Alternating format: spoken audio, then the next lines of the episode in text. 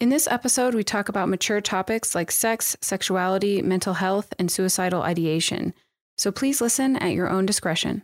I think that the evangelical church doesn't understand the impact of teaching such harmful and and negative views of sex because it's not just about sex it's not just about the act of having sex what we believe about sexuality actually informs so many other parts of you know where we see our place in the world hello and welcome you're listening to the Evangelical podcast where being labeled a heretic is a good thing if it means refusing to conform to toxic harmful expressions of faith we address your questions about God, politics, how we got here, and how to move forward.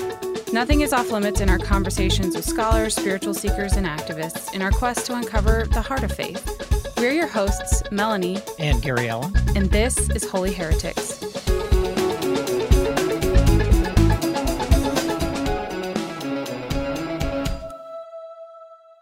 Today, we have the privilege of chatting with Blair, or if you might know her better as Talk Purity to Me on Instagram or TikTok.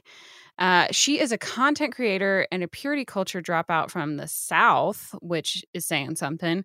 Uh, and she loves seeing people free from shame. And she's doing amazing work calling out toxic theology and how people have been harmed by this. And she's doing it all in her free time. But she's also really humble about it. When I asked her to send me a bio, she sent me one single line uh, because she's really more concerned with helping people than just like creating a name and a brand for herself. So we are super excited to have her here today. Welcome, Blair. Thank you for being here with us. Thanks so much. That was a really nice intro. I appreciate it. so Blair, we are both from South Carolina, so we hopefully maybe you're having some shrimp and grits right now as we're doing this podcast. I don't know. But, well, as a vegetarian, know. I'm going to pass on the shrimp, but okay, I, well, you I can have the grits. grits. yeah, see, I knew there was, I knew it was there somewhere. It's like uh, the first thing you eat out of your mother's womb, I think. So, but hey, I want to start by just talking about what makes you so passionate about speaking out uh, about the harms and pitfalls of purity culture um, and and you know really what led you to create the platform. So, um, what is your experience with purity culture, and why has it led you to be so passionate about standing up against it? Yeah, so I um, I grew up, you know, in the throes of purity culture. I'm 30 years old so in the you know late 90s early 2000s kind of through high school uh, that was, you know, prime time in my youth group days, and there was a lot of purity culture messaging all around me. Um, and so I really just latched onto that very, um, very intensely. And it was all these messages about, you know, if you do X, Y, Z, then you'll please God. And I would really wanted to please God. And so I, you know, did the things I was supposed to do, and I didn't do the things I wasn't supposed to do. You know, I didn't date or kiss or you know certainly wasn't having sex um, at all you know no kind of sexual relationship at all. So i you know i was totally sold out to the whole idea all of purity culture. I was very much on board with it. And then i you know i got a little older into my college years and i just realized um, i had some really severe mental health sort of problems related to purity culture and how it taught me to relate to my sexuality and my body and um it, it just sort of started unraveling. I, w- I was i was very sick you know i was not doing well. And uh so after you know all these years of all this purity culture messaging i just realized how unwell i was. And you know it sort of started all unraveling and um slowly I had to build myself back up out of this really toxic theology. So it sounds like you took the pledge, perhaps. Did you kiss dating goodbye? Uh, definitely, most definitely. I did not date or, you know, I didn't even want it to seem like I was really interested in guys. I was very much not not trying to look like I was even close to dating. And uh, how'd that go? are you are you glad you did that? Like what are your thoughts on it now on the other side? Well, you know, um it's so hard to say what what could have been different and how that would you know what that would look like now or what that would have meant for my life um i i would not say that i'm glad i did it because it really did hurt me so badly um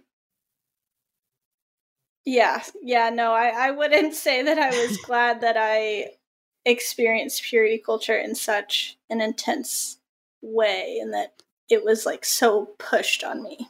So like are do you look back and go like I wish I would have experienced dating relationships or or some sort of like romantic anything um rather than like thinking the opposite sex was, you know, the devil or like cuz I know some people are like, you know, I don't like the messages from purity culture, but I am glad that I didn't get caught up in all that junk. And then some people are like, no, I, I feel deprived. So so how do you feel about that?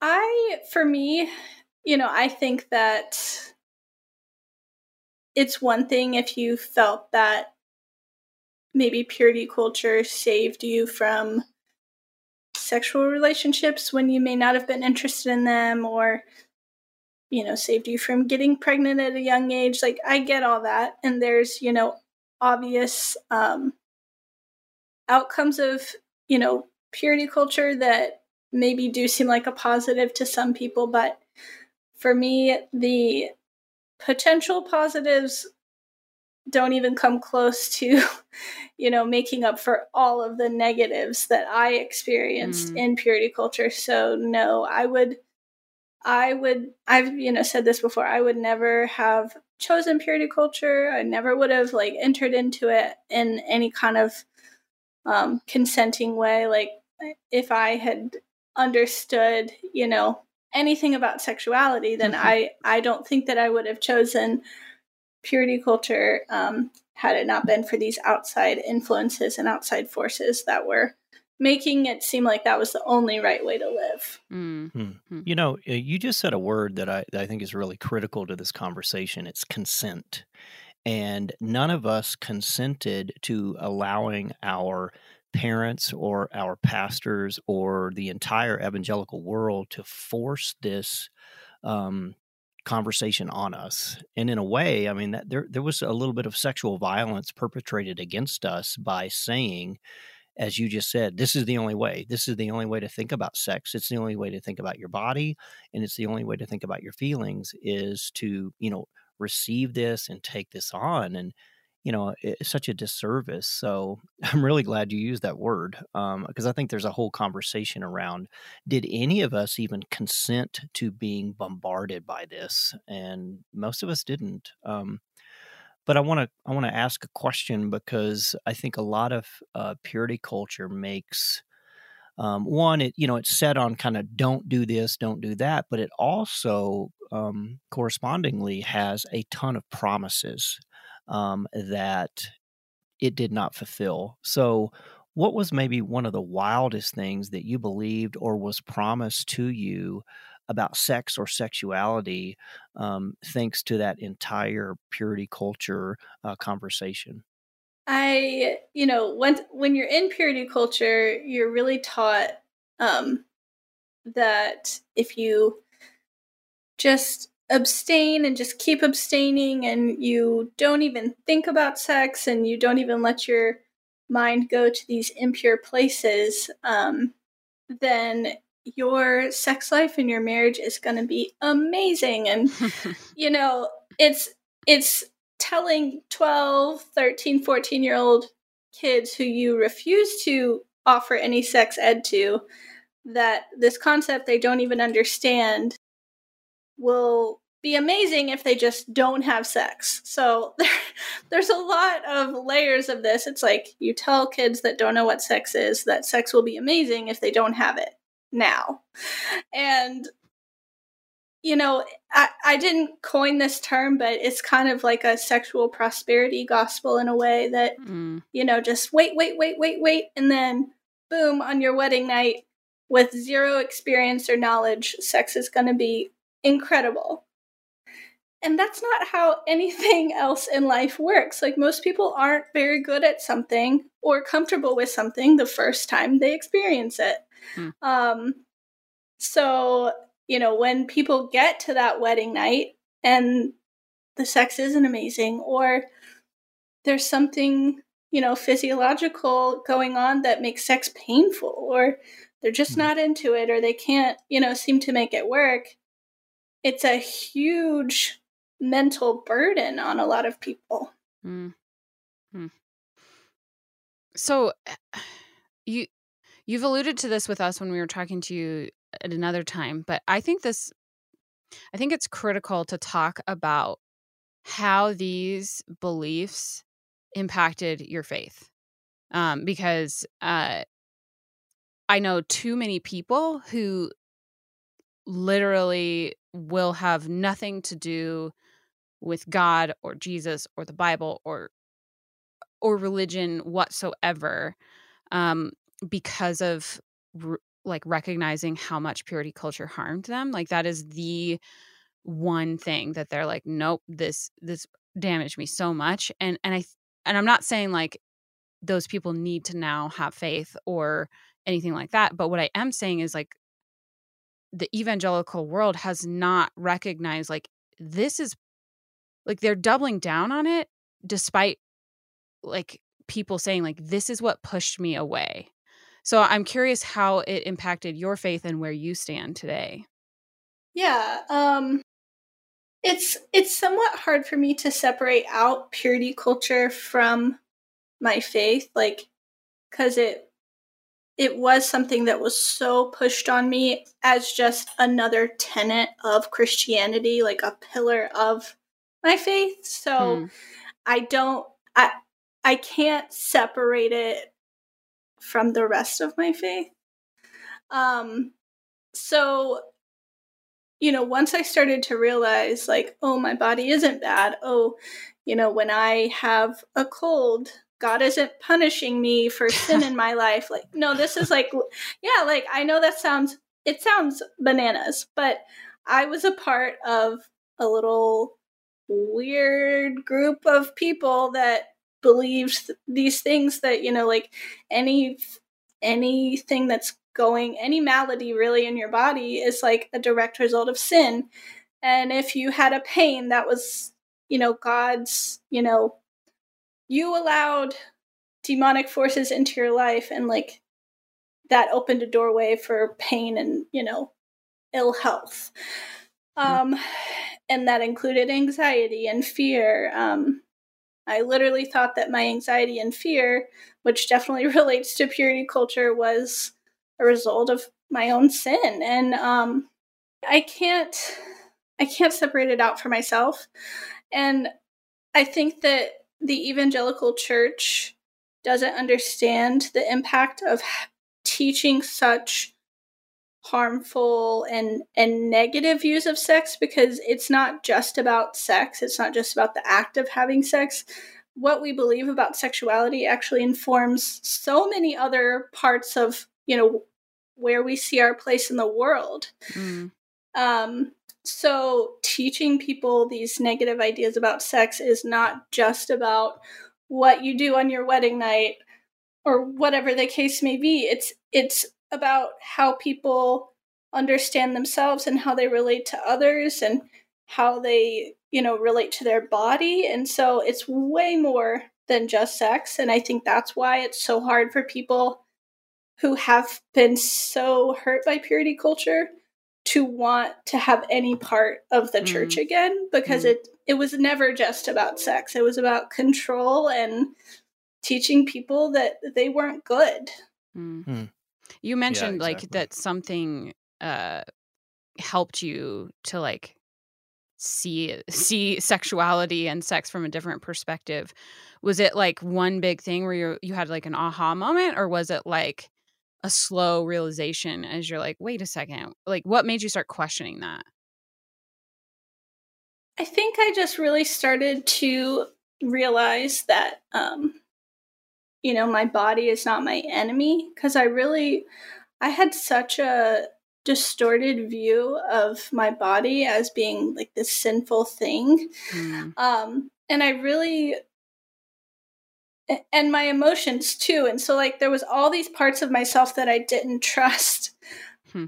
that I had to learn to trust. Um, and that was a very slow process for me. Um, because you know, for me, and I know this is not that way this way for everybody, but the idea of God was someone who was punishing me for bad things. And the love that I was being told was, you know, genuine and this is what love is actually was punishment from God. And I was being told that like all of these things I was experiencing was because I didn't have enough faith or love for God. So love and punishment in, in my experience of Christianity was the same thing. Mm. So I had to I had to convince myself that, you know, this emotional abuse wasn't actually ever love, and that I could actually try to discover what it meant to love others and love myself.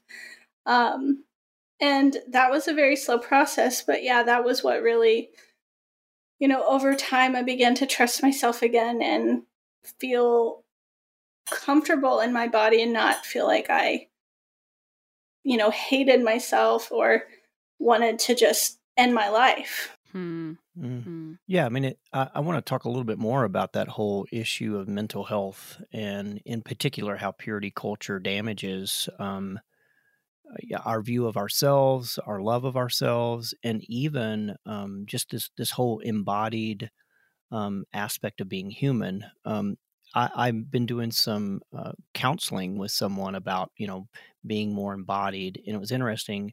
Uh, we participated in in a group counseling session, and what was fascinating is there was about five of us there that uh, had all kind of shared this counselor, and she asked us to participate in this, and so there were uh, two of us who had grown up in the church and grown up in purity culture, and then there were uh, a few others that you know had never grown up in the church and had never participated in purity culture and one of the exercises we did was to get in touch with our bodies and so she would bring up she would bring up something and ask you know what do you feel right now in your body and where do you feel it and everybody who did not grow up in purity culture could could name exactly what they were feeling and where they were feeling it and me and this hmm. other guy we we we weren't feeling anything. We didn't know what we were feeling, and we certainly couldn't say, "Oh, I feel this in my heart," or "I feel this in my stomach." And it, it just it, I, I know I'm going to make a you know a huge leap here, but it does really feel like that we were taught to disassociate from our bodies completely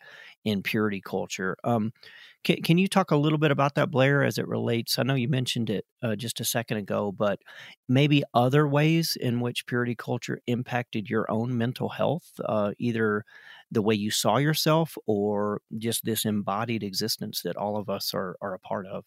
Yeah, absolutely. You know, I um, I think some of the best ways I can kind of explain how purity culture affected my own embodiment and you know my mind body connection is kind of um, some stories of things that happened to me like um, i remember the first time i ever held hands with a guy i was 18 years old and um, this is not like confirmed i never talked to like a therapist but i'm pretty sure i had a panic attack after it hmm. because i was just so overwhelmed by like feeling sinful, like I had cheated on my future spouse, and it was literally just holding hands, if that gives any perspective to how uncomfortable I was with like physical touch or anything that mm. um, felt even remotely like romantic. I wouldn't even say that's sexual. That, you know, I don't feel that holding hands is sexual, but you know, back then it was such an overwhelming thing for me that I I was so distraught and I cried for days. And and wow. that might sound really silly to somebody, but I was taught that that was like cheating on an imaginary person who I didn't even know. Um, so yeah, it was a very, I would say, tr- traumatic experience for me. Um, and you know, I, I, back then I was like, this is, you know, I, I just have to be more careful. But to anyone listening, like that is not a normal response. That, right. That is that is not, you know, in the realm of like a healthy response. You know, if you experienced it that way, there's a reason for that, but you don't have to experience that, you know, with holding hands or any kind of physical touch. Like Well, and that's not gonna go away just because you now said I do.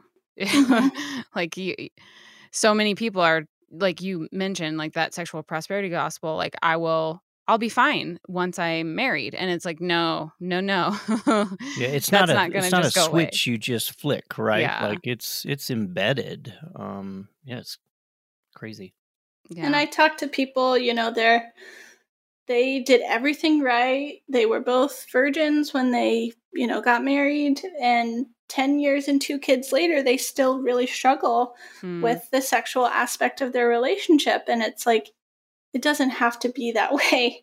And it doesn't have to be that way for Christians and it doesn't have to be that way for non Christians. I think that's like one of my biggest things is like Christians shouldn't experience this either. Like, it's not that you chose this faith, so now you have to suffer. you don't have to experience such a um, unhealthy sexuality. It's it's okay to want to be healthy and still want to hold on to your faith. Mm. Hmm. Eh, were there any other ways that your mental health really suffered as a result of these teachings?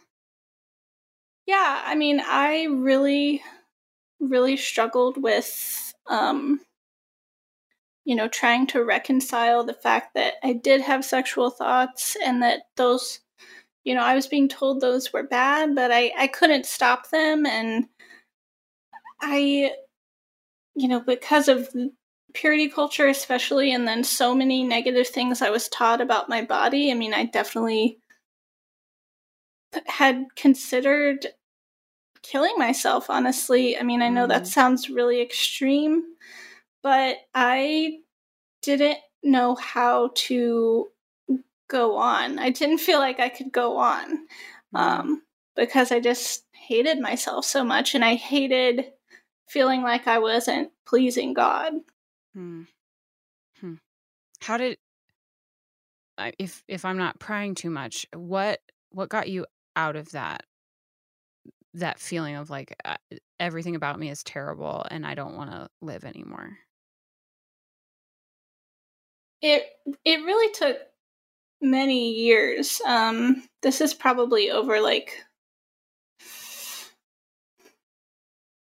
mainly over like a probably six or seven year period even in the last like couple years some of this has been like healing you know some of these parts of what i went through um but i i honestly had to stop uh stopped going to church because it was very like re-traumatizing for me.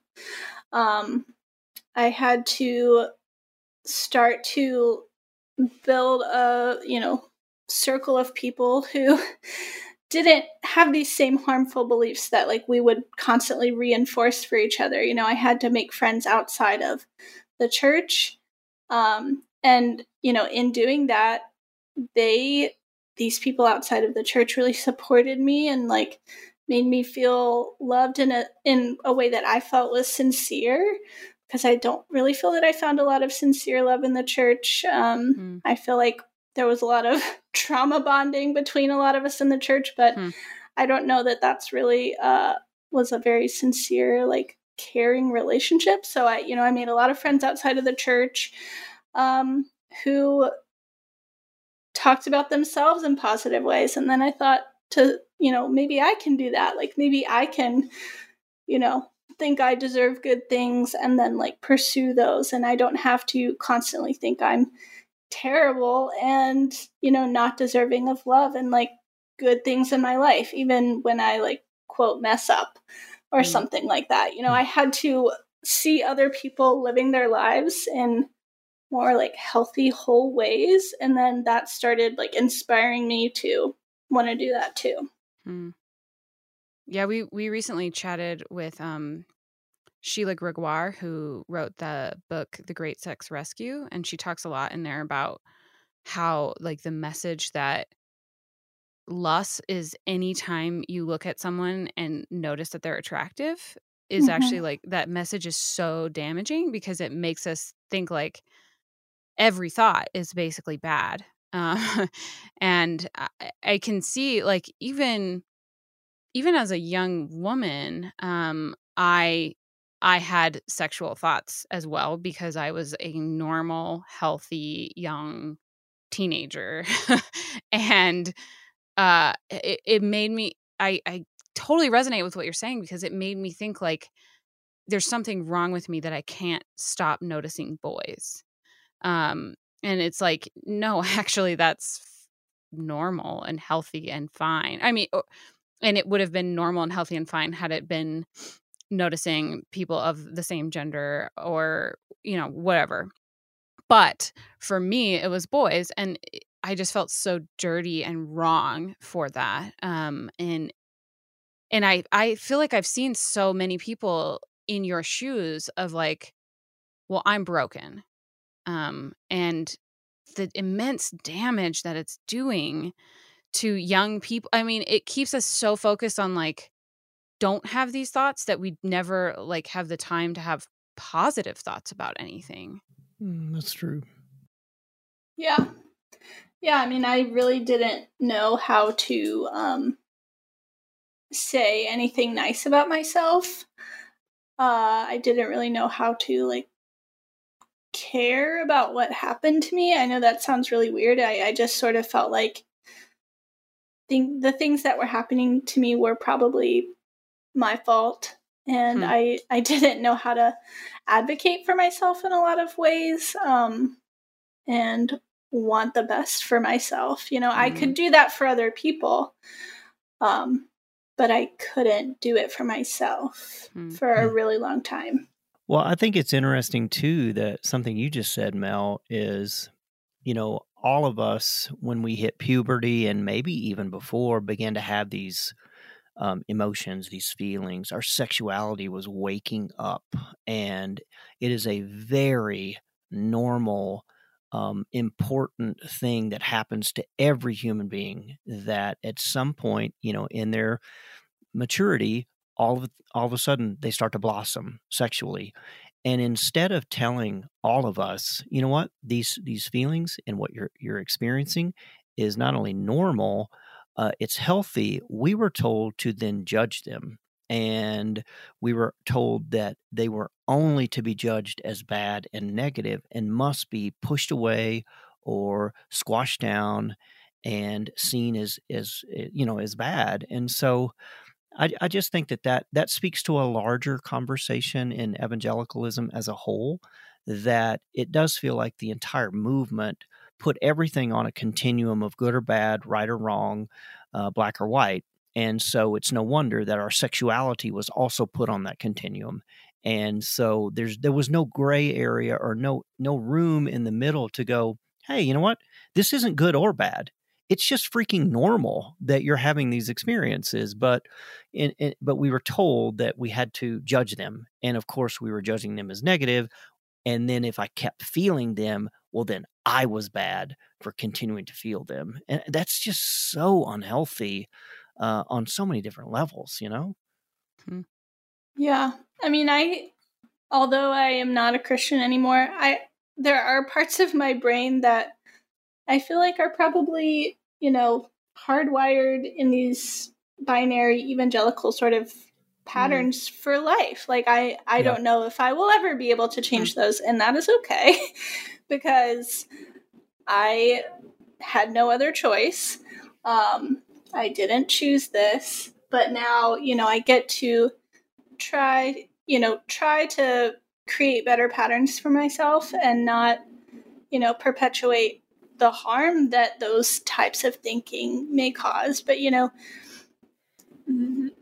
it, I was so young. It really just it changes your it changes your brain and then like the yeah. way you relate to others and the way you relate to yourself it just it changes you yeah from, it, it totally does Yeah. It, well, and it creates neural pathways to where now your brain, whenever it is, um, whenever you approach anything, as I just said, you you have you have wired your brain to see the entire world in binaries. Is this good or is this bad?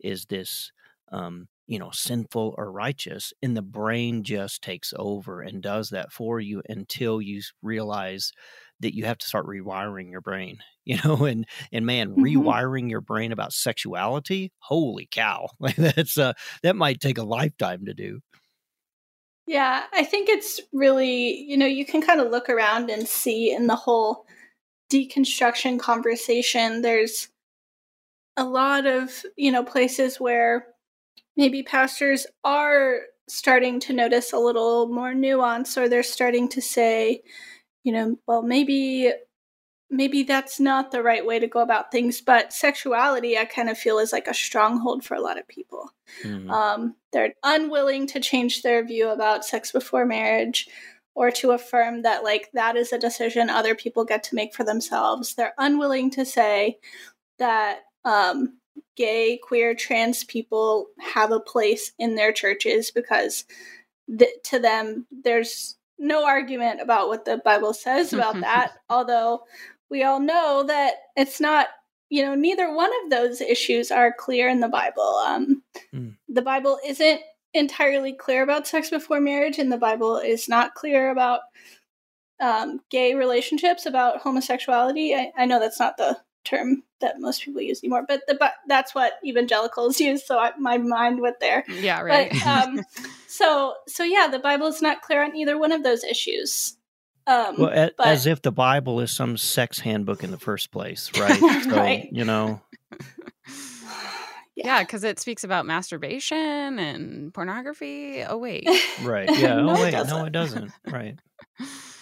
Yeah. Well, so one thing that um, I've been curious about uh, is a lot of people are like, okay, I'm ready to move on from this. And then they're like, wait, I have no idea what I could possibly like teach my kids instead of purity culture because that's all we know. Mm-hmm. Um, and so obviously you have a whole platform that's about calling out purity culture and saying like no this is this is not just like a theology. This is like a harmful, abusive system. Um, so I'm curious what you think eh, through your time doing this, or what you've seen at least, um, is better for people's mental health and for their sexuality and for their relationship to themselves and to the opposite gender. Like, is there is there something better a better message we could be giving um, that would be healthier or are we still kind of in that phase of like looking for the next thing well for me i think that you know there's definitely um, a better way to go that it, it's it's honestly it's harder than saying that sex is bad um, and you know don't do it before marriage you know that's actually a really easy thing to teach your kids because you don't have to like answer their questions you know you mm. don't mm-hmm. have to grapple with like difficult gray areas um, binary thinking is like very it's kind of like a cop out in my opinion because you don't have to you know wrestle with any hard issues it's just like there's right and wrong and then that's it you know you get to check out and not not engage with any kind of like things that make you uncomfortable. Um, but I think that, you know, teaching about consent and what that looks like and about honoring like your body, honoring others and honoring their autonomy, it's it's not a an easy thing to sort of understand if you do come from a place of purity culture because you know, if you're coming from that place, you may not understand that for yourself. So, like, how do you teach that to someone else? So, I think for like, if for parenting wise, like, the best thing that you can do is probably get yourself the help that you need mm. because you can't, you know, teach other people, you can't teach your kids something that you don't believe about yourself. Like, you can't teach them that their body is good and like see a picture of yourself and say, you hate the way your body looks. You know, you can't teach your kids that like their sexuality is valid and then like exhibit behaviors that negate that about your own life. Like hmm. it even if you like your kids are 12 years old and you're like it's too late for me. I you know, I'm figuring this out and how will I ever teach them? It, it's not too late. Like you there's still time to figure out what's right for you and then you know be able to give your kids a healthy view of sexuality that you didn't have mm-hmm. and you know set them up on a better path but you know what's crazy about that is it's like terrifying because like so for me i uh started i became sexually active at the age of 17 and it was just it was like 100% natural like i was ready for it and I was not coerced into it and it was a beautiful experience and like it just felt like this is where I'm at in, in, my development as a human being and it was good and right but as a parent who's you know been steeped in that message of like sex before marriage is bad sex before marriage is bad. It's like the worst thing your kid to, could do. Well that well maybe it's the second worst thing your kid could do because the worst thing is they could say that they're queer in some way or another. Um so so then it's like well thinking about it as a parent you're like what it like do am i actually okay with telling my kid like if you hit the age of whatever 17 if it was me and that feels good and right and natural like that's okay like that sounds terrifying for people mm-hmm. and so like mm-hmm. how do we how do we move beyond that thinking of like sex equals bad no matter what I think that um you know, I think empowering people to make their own decisions, especially as a parent, I'm sure must be really scary because you want to see your kids like avoid pain, you want to see them avoid things that you think are a mistake. Um but you know, if you're teaching them to trust themselves and teaching them you know, even just through like everyday things like about consent, you know, if they don't want to hug you, like don't make them hug you. If they don't mm. want to, you know, if they aren't comfortable with certain kinds of physical physical touch, you know, like honoring that and respecting that, respecting them as a whole person, even as a child, like mm. children are not half humans, they're whole people and you know, you can respect that and teach them that they can trust themselves and trust their intuition and that if they do make a mistake it's it's okay. Like they're not beyond you know repair or however you want to say that. Like they're they're still whole people deserving of love. And you know i know that's maybe a like abstract way to answer that question but um i think that personally if i had been taught that like I was good no matter what happened. You know, I, I would have had a lot more respect for myself and mm. like felt like I could make decisions that were good for myself because I, I didn't trust myself to make good decisions. Mm. I didn't I didn't think that I, I could be trusted.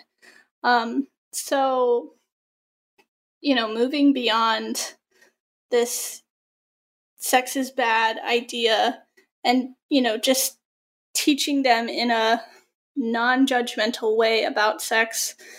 Actually, you know, everyone sort of thinks that like abstinence only education um, is the only answer, but abstinence only education is demonstrably ineffective.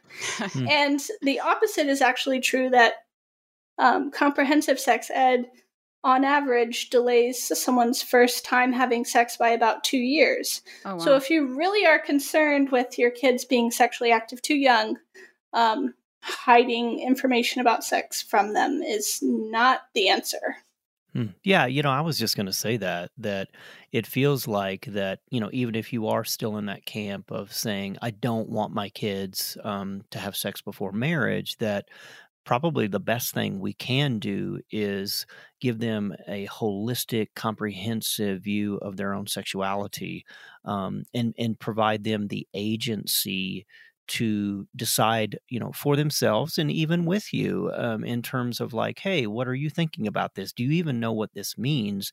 Do you even know what your body does? And and and then being okay with them potentially still choosing that like yeah you know what mom? I i think i do want to you know potentially wait until marriage? Okay great. Well that that's good because that was your decision. It wasn't mm. forced on you. Mm-hmm. and you know it's kind of the same way of like you know getting saved or baptism. I mean there is this very coercive um experience that most of us grew up in. I mean, I don't know that it was my decision on any level to quote become a Christian. Hmm. Um, you know, my because my parents are like, "Well, when are you getting baptized?" You know, we got to we got to check this off the box so you don't die in a car wreck and burn in hell forever. And it's like, well, what if what if we stopped making our kids do what we wanted them to do and provided them with all the information um, that is at our fingertips and trusted them, Blair, as you just said, as fully human beings who are in charge of their own bodies, in charge of their own mind, in charge of their own emotions, and let them, with our guidance, make their own decisions. And it might very well be that they would make the decision that we potentially wanted them to make in the first place. Uh, but wow, they actually owned it as opposed to feeling like they've never been given the opportunity. And then as soon as they get out of the house, they're just going to be like, you know, bleep all this. I'm running exact different direction. And so, yeah, I, I, love that in terms of giving them agency. Mm. All right. Well, we have just a little bit more time. Um, and I think we could talk about sex and purity culture forever, um, especially because we've done so many episodes on this, which is fascinating. And there's always a new nuance to the mm. conversation. Mm. But um, maybe, maybe Blair, can can we just kind of shift the conversation a little bit? Um, so much of purity culture is negative. I would love to know from you um, a, a, more positive spin on the future of sexuality, uh, or or uh, on the future of faith. So when you look kind of in the in the distance or in the future, what gives you hope about one of one of these two conversations, either uh, the future of faith or potentially even uh, the future of of human sexuality within the church. What is what is the most hopeful thing you might see coming um, to replace this uh, this whole negative concept? Well, I, you know, it's hard for me to be hopeful sometimes. I will admit. Um, I feel you. It, it's hard for yeah, it's hard for me to look around at you know the evangelical church passing blame or not accepting their part in you know the harm that has been done but i i want so badly to believe that they will decide they don't want to be a part of systems that cause harm mm. um, i really really want to believe that that is where they're going um, and that they're going to eventually choose that they don't want to hurt people anymore um, with their teachings and these, you know, decades, centuries old, however, you know, you look at it, systems that have really, really hurt people. So I I hope that you know the church would have a more expansive and inclusive view of sexuality um, because you know there there are a lot of people who they came out of purity culture, they don't believe that anymore, but they really, really want to hold on to their faith and they aren't welcome in churches. And, you know, there's a lot of queer and trans people who aren't welcome in churches. They're welcome to give their tithe money and they're not welcome to participate as hmm. full you know, members of the church and serve on leadership and serve in the worship band. And I personally, even though I never want to go back to a church ever again, I think that people who make different decisions about sexuality and people, you know, queer and trans folks have every right to participate fully in Christianity in whatever version of that they want. And I hope that that is where the church is going. You know, the church churches used to obviously be segregated racially in this country and you know they are no and longer in many ways they still are right? Yeah that's true. practice you know? But but it used to be you know much more overt segregation. That's not done anymore. I hope that this is something that the church will recognize as sinful and evil that they've done to people and that they will pursue you know reconciliation with these people that they've hurt so badly and welcome them in and mm. repent of the things that they have done mm. yeah and even provide Preach. reparations you know what what mm. does yeah. reparation look like to an entire generation of um, lgbtqia plus individuals who have been pushed away from faith mm. and you know how do we not only say we're sorry but provide an equal room at the table for them as you just said to not to participate to be involved to shape the the theology and views of the church and mm. what have we been missing by not allowing them a voice at the table yeah I mean, that's a whole nother conversation. um, all right. Blair, we want to ask you some more fun questions now. Okay. that's okay with you. yeah. Um, uh, so we're just going to ask them and don't think too hard about them. Just answer okay. with what comes to your mind first. And, okay. um, and they're fun. Don't worry. They're not like, they're not going to spring something on you. So, all right. First question. What's a hobby or an interest that you have beyond what everyone knows you for? What's something that you do for fun just because? Oh, goodness. Um, well, I feel like so many of my hobbies were ended because of COVID. So let me mm, let me oh gosh, this is probably not going to be a fun answer. I don't know. I like to hang out with my dogs at home. Um, That's a great answer. I, I love I it. like yeah. gardening. I have a little garden outside. So oh, that's awesome. Nice. What are you growing nice. this year? Um, we have some tomatoes out there. We have lettuce. Um, we have like flowers. Uh, we did a mm. bunch of wildflowers in the yard, so hopefully they're gonna come up soon. Yeah, so it's not it's not huge, just like a few few little things. Mm, but the homegrown nice. tomatoes, man, oh, so, so good. good. Yeah, well, we are growing snow right now in Colorado, so it, it, seems to oh never end. Gosh. Even even late late into spring, early summer, it's it's not good. So, okay, who who is one of your heroes and why? Hmm. And they can be alive or dead. We'll we'll take either one. Hmm. Okay, a hero.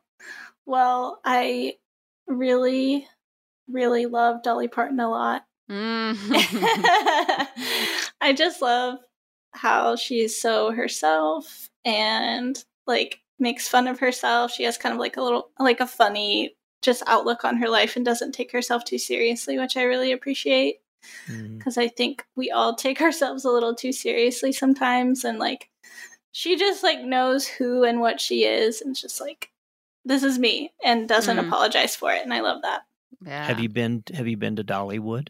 No, and I want to go so bad. man, you need to. All right. So I went pretty far back on your Instagram feed um, and discovered that uh, we both are Bachelor slash Bachelorette fans. Yes. Um, so I want to know who's your favorite person from the franchise and why. Oh, um, well, I really like I really like Rachel Lindsay. Um, mm. I really like I like what you know Hannah Brown sort of like stood up for herself during the season. She's mm-hmm. had some interesting experience post Bachelor, but I really really True. like her. um who else? There was someone I was thinking, oh, well, I love Michelle, and I'm so glad that she's going to be the Bachelorette. Yes, um, she's awesome. Yeah, she's amazing. Well, I'm I must say that I'm kind of glad that I don't know who any of those people are. but but we'll we'll leave it at that. Uh, so beyond Bachelor Bachelorette, uh, what's another one of your favorite shows that you're either watching right now or binging right now?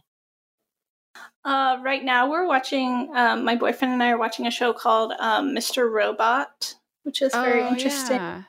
That's nice. Have you seen WandaVision, by the way?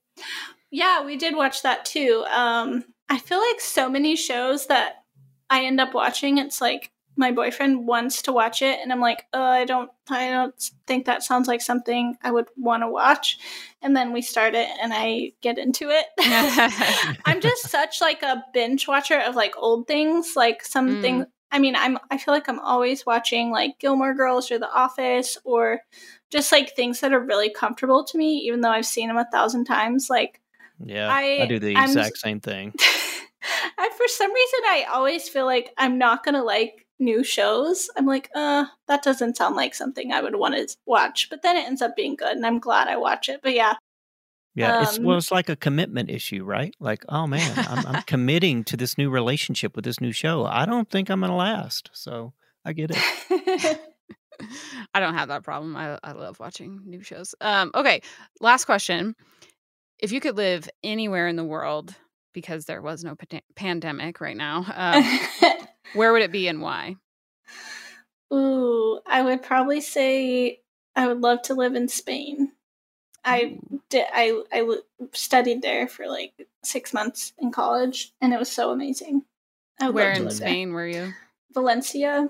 Okay, mm-hmm. I've it's been on there. the coast. Yeah, I, I was gonna say I think I only traveled through there, but I don't. I didn't stay there. Spain nice. is beautiful. Oh man, now you're making me want to travel again. Shouldn't I have asked that question.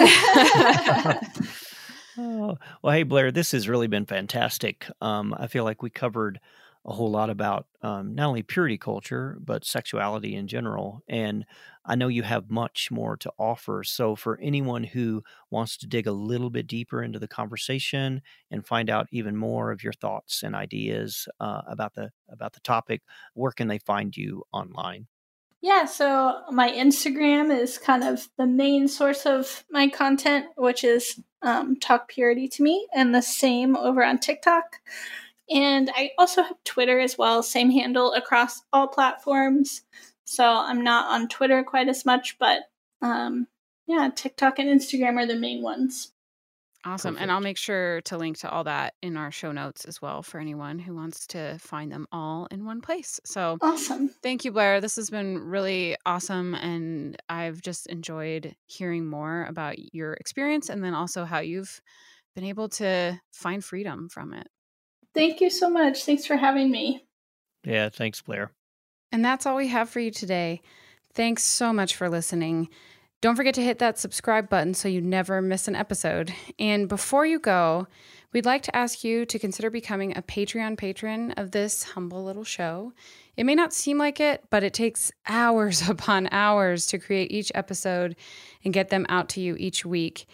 And whether you knew this or not, it's just me and Gary Allen with my husband Josh doing all the editing simply out of the goodness of his heart.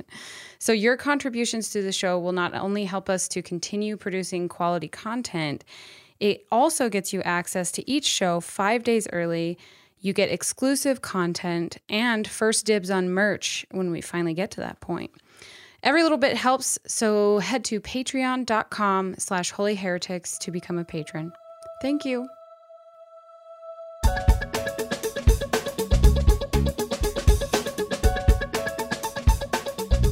This episode was produced by the Sophia Society. Music is by Faith and Foxholes, and sound engineering is by Joshua Mudge.